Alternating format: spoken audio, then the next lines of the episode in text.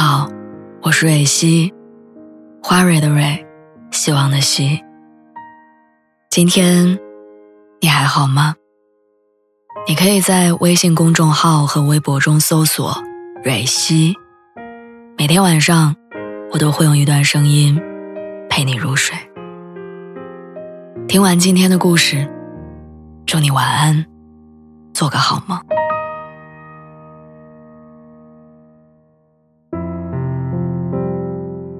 好像不知道从什么时候开始，我们的父母已经开始看我们的脸色。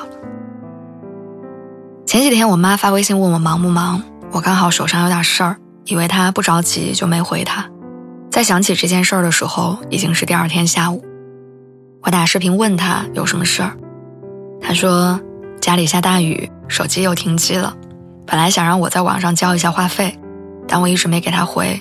他怕打扰我工作，也没敢多问，就自己冒雨跑去了营业厅。其实我教过他和我爸怎么在网上交话费，但他就是记不住。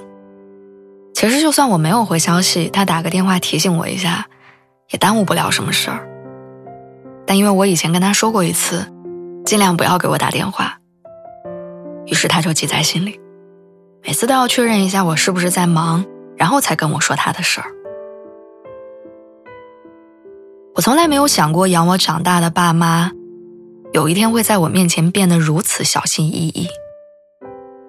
也是在那个瞬间，我突然之间意识到，不知不觉当中，我和爸妈的身份已经调换了。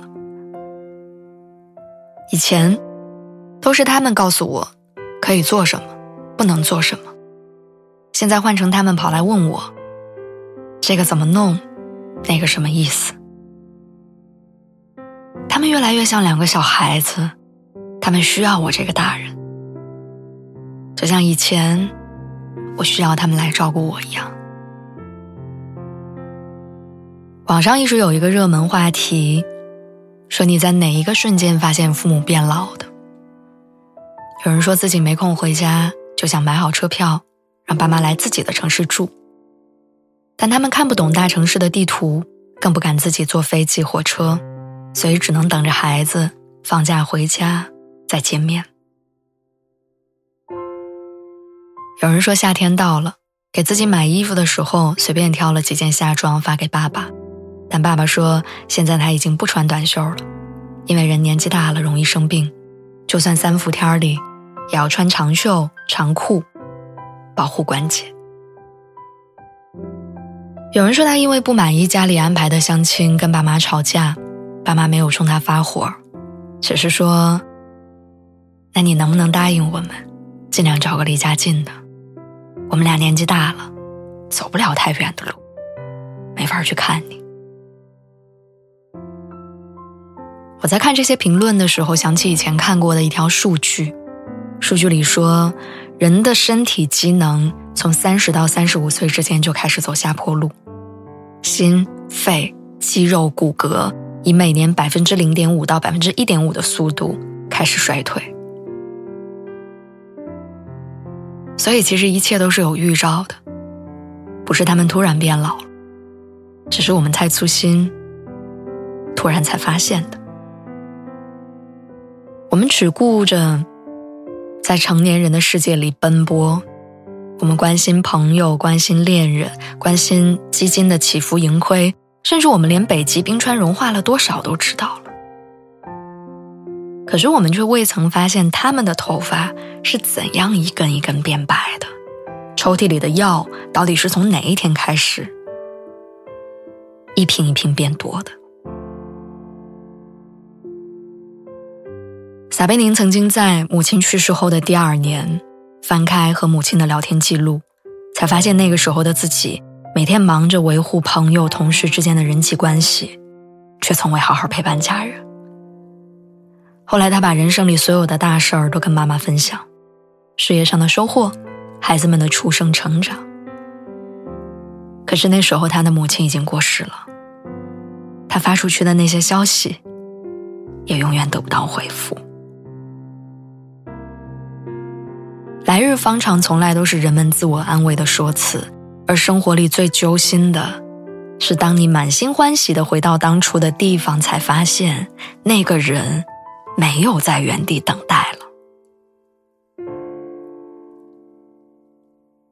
很多人都曾经被龙应台里对父母亲情的描述感动，却没有人知道，从十八岁离家到六十五岁辞职回家，中间的四十七年里，他几乎错失了和母亲相处的一切机会。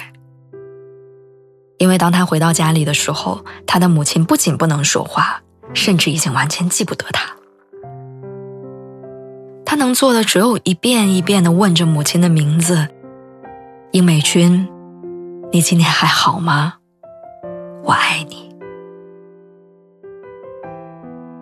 当我们为四十七年后龙应台不能被回应的爱感到痛心的时候，更应该记得，在此之前，他母亲的爱。与惦记已经有四十七年的时间没有被回应过。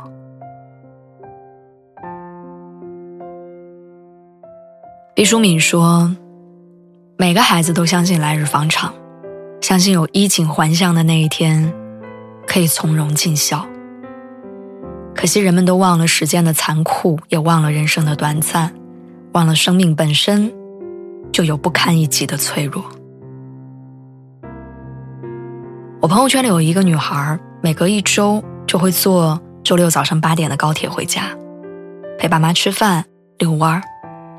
她说这样很累，也必然牺牲掉一些休息的时间，但这却是眼下她能为爸妈做的一切。想想父母与子女之间的爱，真的严重失衡。他们给了我们最深的牵挂，最多的付出。却无法改变这份爱以分别为目的的现实。我们在与时间的博弈中，人永远赢不了。我们无法阻挡父母变老，无法抑制疾病到来。我们能做的，除了步履不停的去见面、去陪伴，没有更多了。前半生。是他们毫无保留的来爱我们。如今他们老了，走不远了，就换我们，及时掉头，跑回去爱他们吧，好吗？